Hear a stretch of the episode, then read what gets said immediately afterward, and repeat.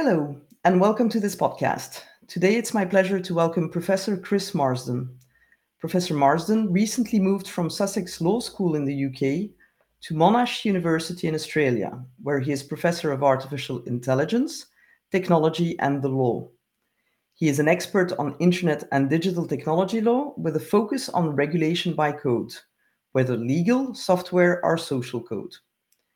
He is the author of many scholarly contributions, as well as five books, including Net Neutrality, Regulating Code with Professor Ian Brown, and Internet Co-Regulation. Okay, Chris, you know about our three plus one format. You get three questions and one soapbox moment at the end. So let me put the first question on screen and read it out loud. How do you interpret the relationship between users accessing more content and services online and the impact this may have on telcos? So the, the first thing to say is that I thought this was all settled uh, policy, uh, and a lot of us were were active. Uh, you mentioned the, the, net neutrality book. Well, I wrote a net neutrality book in 2010, which was saying this American policy is coming to Europe. It will be uh, policy because it's about citizens' rights, not just about competition between telcos and and big content. Uh, and then I wrote a 2017 book, which I thought was just the postscript. It was okay, we have a net neutrality law. It's now what's settled law. It's unlikely to ever be changed. Uh, that's a battle that will not be fought again. So it's been a real uh, eye opener to realize that we're now having to have this debate again. Uh, and, and just so that it's clear to everybody, internet traffic has been growing over uh, 40 years. Uh, but over the commercial internet, it's been growing strongly in Europe over the last 25 years. But it's been growing more slowly over those 25 years. Uh, and when I say more slowly, that's year on year. And that's because of the fact that, that we're be- becoming a, a, more mature in information society. We have a much more mature way in which we look at these things. Uh, and so I thought it was fairly well established now that the internet traffic in Europe is growing more and more slowly. Uh, mobile traffic, of course, took off very, very strongly around 2010. Uh, but this has been driven by users wanting to access more and more content of different types. Uh, and that this has contributed very, very strongly to demand uh, for them to have faster uh, connections, which has been very, very good for telecoms companies. And so I thought it was fairly well established that when the telcos were saying 10, 15 years ago that this is somehow a zero sum game and that the more people look at content, somehow the poorer telcos become. The politicians have understood that this is a positive sum game, mm-hmm. that the more people look at content, A, the more money the content players obviously get through uh, really terrible advertising and all those other things that they use to, to fund themselves, including to some extent subscriptions, although subscriptions to companies like Netflix are, of course, decreasing now. Uh, but also the telcos made a lot more money because we as users are very happy to pay much more money for a more stable, faster connection. Uh, and I should say it's really been very, very noticeable uh, in telcos' own statistics how much people have been willing to invest more money in faster connections through this awful pandemic that we've had for the last now almost three years. People are willing to pay more for fiber to the home or for much more reliable uh, connections. And the threatened um, spike in content use and therefore the, the increase that we expected to see in, in, in uh, uh, traffic over networks through the pandemic never happened to anything like the extent that we feared. So there was a big panic that people might remember back in March 2020 uh, when Commissioner Breton uh, persuaded YouTube and Netflix that they shouldn't be putting on 4K video, ultra high definition video during the day, uh, because the politicians were scared that we would be sitting at home and instead of deleting email, that we would actually be watching high quality movies instead. And the fact is that people are not uh, watching 4K ultra high definition uh, content anything like as much as either Hollywood or the telcos predicted in 2020 or 2018. Um, and I've, I've seen the latest statistics uh, from the uh, producers showing that the total amount of traffic, which is 4K, which is ultra high def, is something like under 10% of total traffic. which means that's actually less than 2% of viewing. Um, it turns out that we like watching Borgen, we like watching everything else in in high definition, and that's good enough for most people. Most of us don't watch a lot of ultra high definition. Most gamers don't do a lot of ultra high definition. The the threatened content explosion has been in people's imaginations, not in reality. So, how do I interpret the relationship? As pretty much the same as it has been for the last 20 years, which is that it's symbiotic. People like watching content, not in revolutionary new ways, but they like watching content over the uh, over the internet. That's good for the companies that produce that content. Uh, it's good for the advertisers as well, which I think is a, whole much more interesting debate, which Brussels doesn't like having very much because it's even more complicated. Uh, but of course, it's also really good for the telcos because people are investing in much faster connections. Uh, so, to be honest, I don't see this relationship as changing very much. Mm-hmm. And if it weren't for the fact that the commissioners and the parliament are now discussing um, this new this this attempt to change our settled policy, I would say I have nothing to add on the subject. But clearly, clearly we have to repeat it because the telcos are suggesting something has changed, but I don't see any proof of that. So basically, um, our networks did not um, get filled in by content or exploded uh, during COVID when we were all at home using them. We were able to continue working. Um, our kids were able to continue uh, following school, more or less. Uh, and and and the relationship is one of a virtuous circle, not a vicious circle, like some would would want us to think it is, of of, of feeding into, um, you know, um, demand being translated into higher subscription fees by uh, users. Maybe even slightly more virtuous than, than I, I, suggested at the outset, because what has happened is obviously telcos are very concerned about 5G network build out and investment in that. And there were big concerns early on in the development of, 5G that there would be lots and lots of congestion uh, mm. with the first uh, first 5G deployments in city centres, and that people would somehow get a bad service that would put them off 5G because that had previously happened with 4G and 3G, where you you know you release the service and then users basically overwhelm it.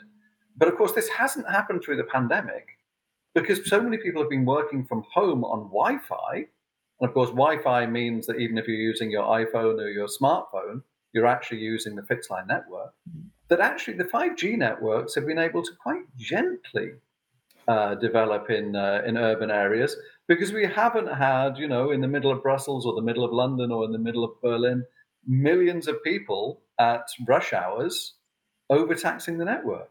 Mm-hmm. So, in actual fact, for, for some of the deployment possibilities, it's been much smoother than it would have been without the pandemic.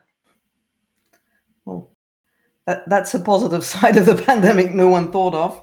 I mean, it's um, not. I'm not saying it's something anyone intended to happen, but it has been the case that we've been using our fixed networks and we've taken strain off mobile networks to a very substantial extent. It's not just our cars we've been using less as a mm. result of the pandemic; it's also our mobile networks. Mm-hmm. Even if we've been sitting on our phones doom scrolling and you know looking at whatever the latest terrible news is, the fact is we've been doing that mainly on Wi-Fi. Uh, and so actually the pressure on the mobile networks has been decreased uh, over the pandemic. It's, uh, yeah, that's that, that's uh, an interesting factual uh, um, assessment, which you know uh, is true, I think, for most of us, um, except maybe um, my my my daughter when she's in her room and considers the Wi-Fi is not good enough. Let's call her the exception. Um, and this, this is a statement actually about the increased speeds that we're now getting over the mobile network, that we are now being able to think about substituting one for the other. If you if you like, you can almost say that we've all become a little bit Finnish during the pandemic, because in Finland people have been talking about whether or not you can, you know, the speeds of mobile networks have been so impressive that people have been talking about substituting mobile for fixed. That's a slightly separate conversation than this thing about about uh, big tech and the, and the telco networks. Uh, but it's actually a really interesting point that, that people are substituting 4 and 5G for um, uh, for the uh, Wi-Fi network. You talked about doomsday scrolling. Let, let, us look at a, a, doomsday scenario that is being projected in, in Brussels um, and, and look at our second question, which is what are the inherent dangers, if any, of big tech being requested to pay for the network of telcos? So I suppose one the first thing to say is that it's that the question says of big tech being requested to pay for the network of telcos. Well, of course, the suggestion is that all uh, providers of content have to pay the telcos. So it, it's not just about I call them the GAFAM companies: Google, hmm. uh, Apple, Microsoft, uh, Amazon, uh, and Facebook. Uh, I've done that in slightly different order. Uh, which, of course, by the way, doesn't calling them GAFAM is something that we said a couple of years ago, and then of course Google tried to spoil it by calling themselves Alphabet, uh, and Facebook tries to spoil it by calling themselves Meta in a desperate attempt to distract. Uh, but the fact is, those big five are the companies that people tend to worry about, and those big five, of course, are already going to be regulated much more strictly by the uh, by the Digital Markets Act, right? So we've already got a piece of legislation in place uh, for which DG Competition is apparently recruiting 150 more people. There's been a budget uh, increase that's been approved by the European Parliament. So we're already regulating those companies in a way which will be much stricter going forwards. But when we're talking about um, uh, essentially sending party pays, which is which is about this principle that all of the content providers pay the, the telco networks, uh, that's about all of them, including the much smaller ones. I think it's not fully understood, even in Brussels, I say even in Brussels, uh, with the more informed technology uh, policy uh, people, it's not necessarily fully understood that, for instance, Twitter is not captured by the Digital Markets Act because a lot of us who are, you know, all of the policy wonks, all of the lobbyists, all of the people around the policy circles, we all really like Twitter. And I hate to break it to all of us, but we're not actually very cool. And it turns out that most people don't use Twitter in Europe. Uh, and Twitter is not big enough uh, to be captured by the Digital Markets Act and is actually a pretty small provider. So hmm. we tend to get obsessed with particular networks that actually aren't very big content providers at all. Um, I will say another uh, one I think of the, of the, of the dangers of, of, of, encompassing all of the technology uh, content providers in, in, in having to pay the telcos um, uh, is obviously this principle of network neutrality. Uh, we already have dangers, which is the telcos and indeed the content providers are being asked to filter traffic to check for copyright, uh, which is a, a, particular danger that we have. Uh, there's an assumption which is being built into a lot of these plans, which is that it's really a small group of very big companies on both sides of the debate. Uh, and that just isn't the case. Uh, and so I think that, that what the danger is very simple, which is the danger is that what you're doing is putting in regulatory uh, proposals that will make sure that there are very few big tech companies. Um, and those very few big tech, tech, companies, call them, I call them GAFAM again, those companies can afford to pay the telcos in any way that they need to. You mentioned I'm, I'm sitting here in Melbourne, um, and in, in uh, Australia, we have this news bargaining code which is a way of the very big uh, news organizations, uh, Mr. Murdoch's newspapers, for instance, which have th- uh, two thirds to three quarters of the newspaper market in Australia. Yeah, it's that much of the market. It's an incredibly high uh, number. Uh, so Mr. Murdoch and also the, the major commercial net, uh, TV networks being paid by big tech. Now, that's fine. That has nothing to do with democracy. That has nothing to do with market entrance that has nothing to do with uh, the flourishing of innovation. That's just basically a, a, tax on the big tech companies to pay these big news providers. It's a political deal done under the previous government here in Australia. And if we try to move towards this uh, this model that the telcos are suggesting, that's the danger. It doesn't hurt the really big content providers because they are truly enormous, but it affects the people at the margins on the uh, uh, particularly on the, on the content provider side. So, you know, if you want to hammer big tech, that's what the Digital Markets Act was for. Mm. And if that's what, and also to some extent, that's what the Copyright Directive, I suppose, um, is doing. Although it's again, the danger is the Copyright Directive doesn't affect the big tech companies because they already have the technological filters in place to deal with it. So the dangers are that you're basically just uh, uh creating a self fulfilling prophecy. You are helping big tech by increasing the barriers to being able to provide content over networks. Mm. Um, and I remember when we were first discussing net neutrality back in the mid 2000s, 2005, 2006, uh, the big discussion that came up was about the state broadcasters. Hmm. So ARD and ZDF and France Télévisions, BBC and, and the other state broadcasters who said, if you introduce charges for content to be carried across these telco networks, you're essentially going to be forcing the state broadcasters to pay the telco networks to provide content that the public's already paid for. And then there's only one policy option, isn't there? Because they don't, the only policy option is either you make an exception for the state broadcasters, mm. which creates nightmarish situations in terms of trying to decide what is and isn't a state broadcaster, which are deeply political, mm. and which I would suggest the European Parliament and the European Commission really don't want to get involved in. Uh, that is what was suggested 20 years ago to be a career ending uh, decision by any bureaucrat who tries to get involved in that uh, at the European level because it erases so many national mm. exceptions.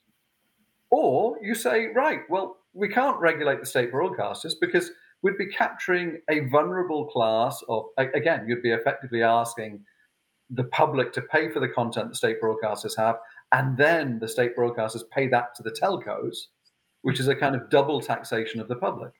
So we already have faced this problem 15 years ago, and it was pretty well established that if you want to go after the big tech companies, create policy options that are just for the big tech companies. Um, and we have that with the Digital Markets Act.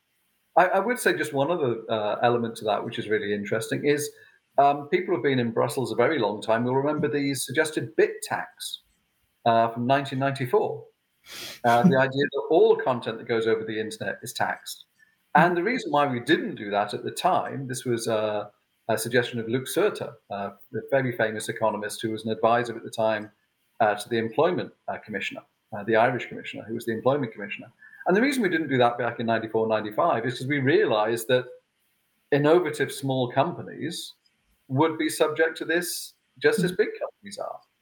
And it's only a few years ago that I recall the chief executive of Deutsche Telekom saying, well, of course, we'll encourage all content companies to use our specialized services and it's the specialized services that will give them guaranteed quality of service to their users. Um, and we could call that, and he, he, definitely said this at the time, I could go back and check records for you, uh, the startup innovation tax that they will pay to Deutsche Telekom. So if the big telcos want big tech to pay more, then they could encourage them to have this guaranteed quality of service on their specialized services. I haven't seen that. Uh, have you seen that happen? I haven't seen that happen. There is this exception in the open internet regulation that permits them to charge more for this guaranteed quality of service. And if they really felt that that was important, then they should be able to persuade a big tech that they should do that. What's happened instead, of course, is that big tech has spent billions and billions and billions uh, of euros on content delivery networks, mm. which are telco networks to provide gigantic pipes to move the content around the world. So the big tech companies are actually gigantic internet traffic companies as well as being content providers. And they've done this on an epic scale. Uh, anyone who uh, uh, has uh, spent any amount of time, I don't encourage the podcast audience to do this, but anyone who spent any amount of time looking at internet, uh, the internet backbone, uh, internet traffic, uh, particularly the laying of cables uh, uh, uh, that are laid under the oceans, will be aware that the biggest players in this field are the big content companies, particularly Google and Facebook, or rather their corporate names. Um, alphabet and meta. um, so, so um, actually, you, you you started answering a bit of the third question. So let me switch quickly to that one, because um, in in the different papers that came out recently, um, there were um, uh, comparisons between investments, and the question is. Do you think it's appropriate to compare the contribution of big tech and telecom operators in infrastructure as suggested by some? I think the issue is that there's two parts of the infrastructure. So there's the there's the last mile, last kilometer local delivery, uh, which of course is where users are paying the telcos for upgrades to their service.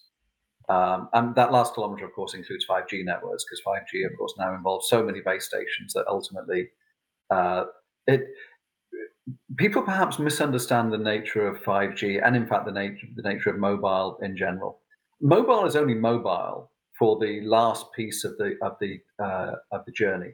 So actually, from the local base station to your phone, the rest of the mobile network is actually using fiber optic cable because they're not crazy. I mean, of course, you're not using over air distribution of, of bulk signals.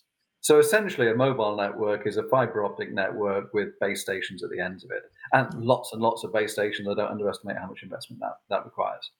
Um, but that local piece is, of course, what users are particularly paying for um, when they're paying the telecoms companies. Mm-hmm. When it comes to the backbone, so the content delivery piece, the the piece which goes from what we used to call local exchanges, although that doesn't really apply quite so much anymore, um, across countries and around the world, uh, you could certainly compare the investments of big tech and telcos. Telcos wouldn't like it very much because I suspect you'll find big tech has been investing more than the telcos in that entire uh, backhaul piece of the of the network.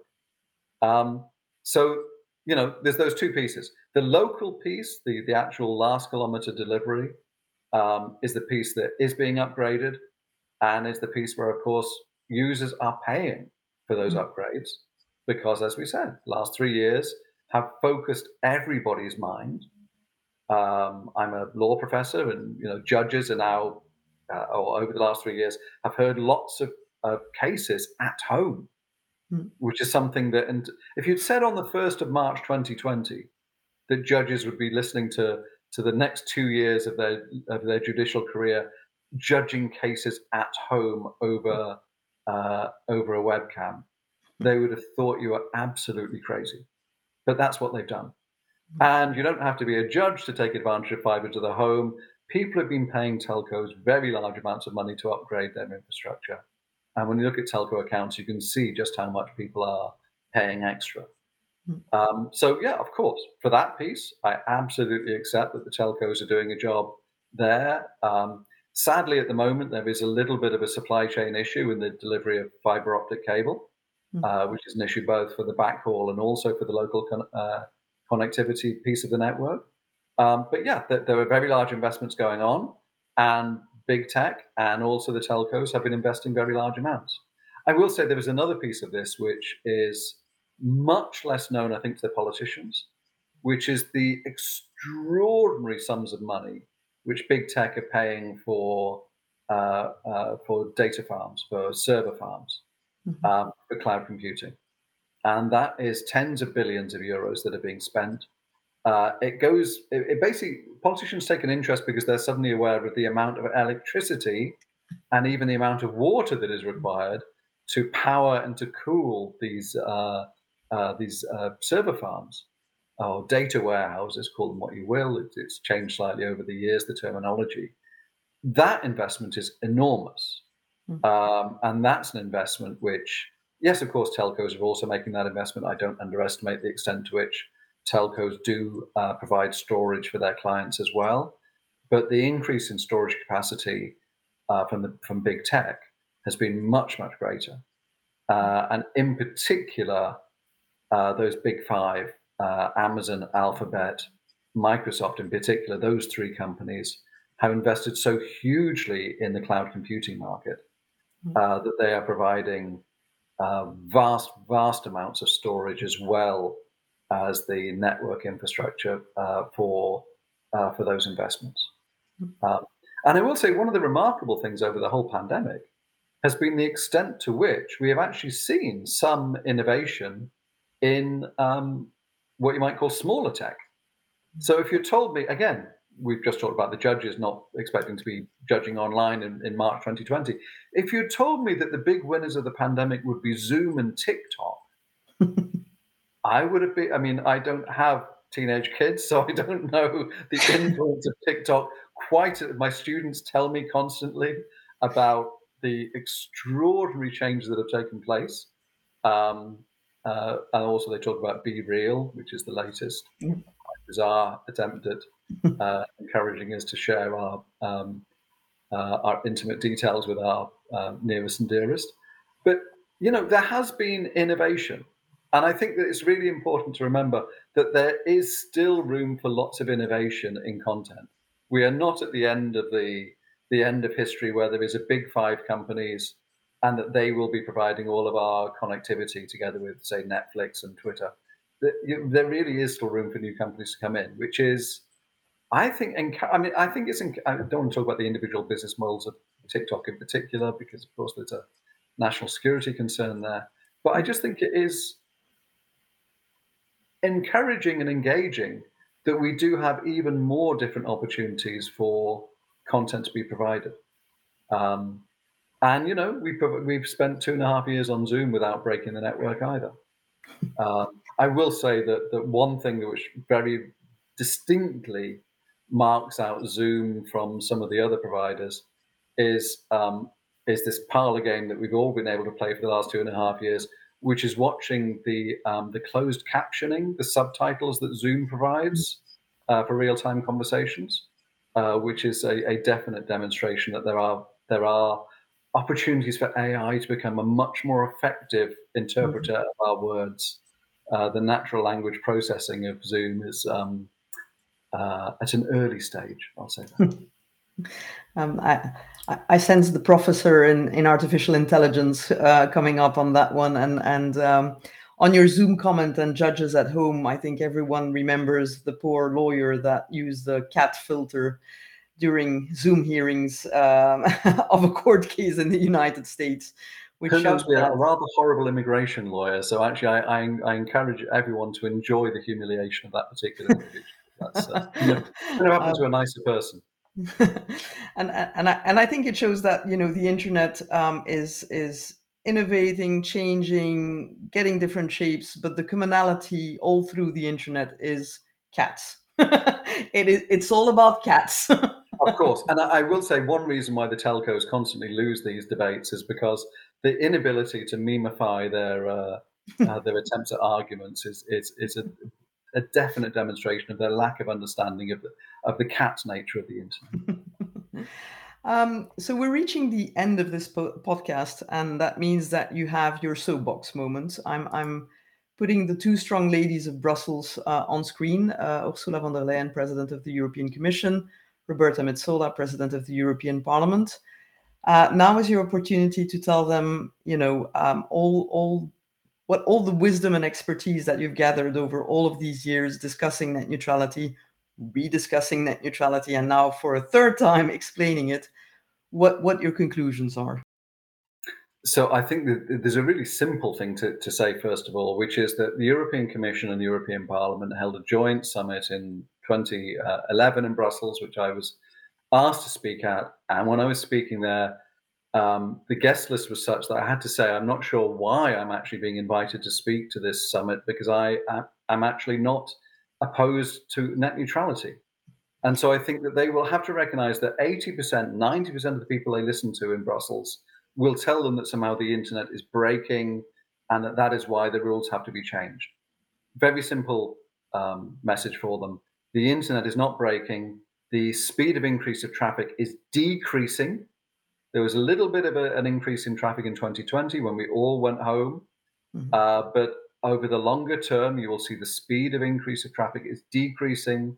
The network, which was predicted to be broken in 2006 and 7 and 8 and 9 and 10, and all the way through this entire internet debate, uh, uh, internet neutrality debate, it is not broken. If they really want to revisit everything that we discussed uh, when we were discussing the fact that we needed to uh, to encourage both sides to have a positive sum uh, investment in the internet. They're very welcome to read a very long and, and frankly too detailed book that I wrote in 2017, which was the one after we'd passed the open internet uh, regulation that explained how much of the debate had been based on, uh, I'll call it disinformation, information that was not accurate about how the network was growing. So they should be very careful about making public statements that somehow internet traffic is growing too fast for investment to keep up with it. Because those prophets of doom, which have been around for 25 years, are incorrect.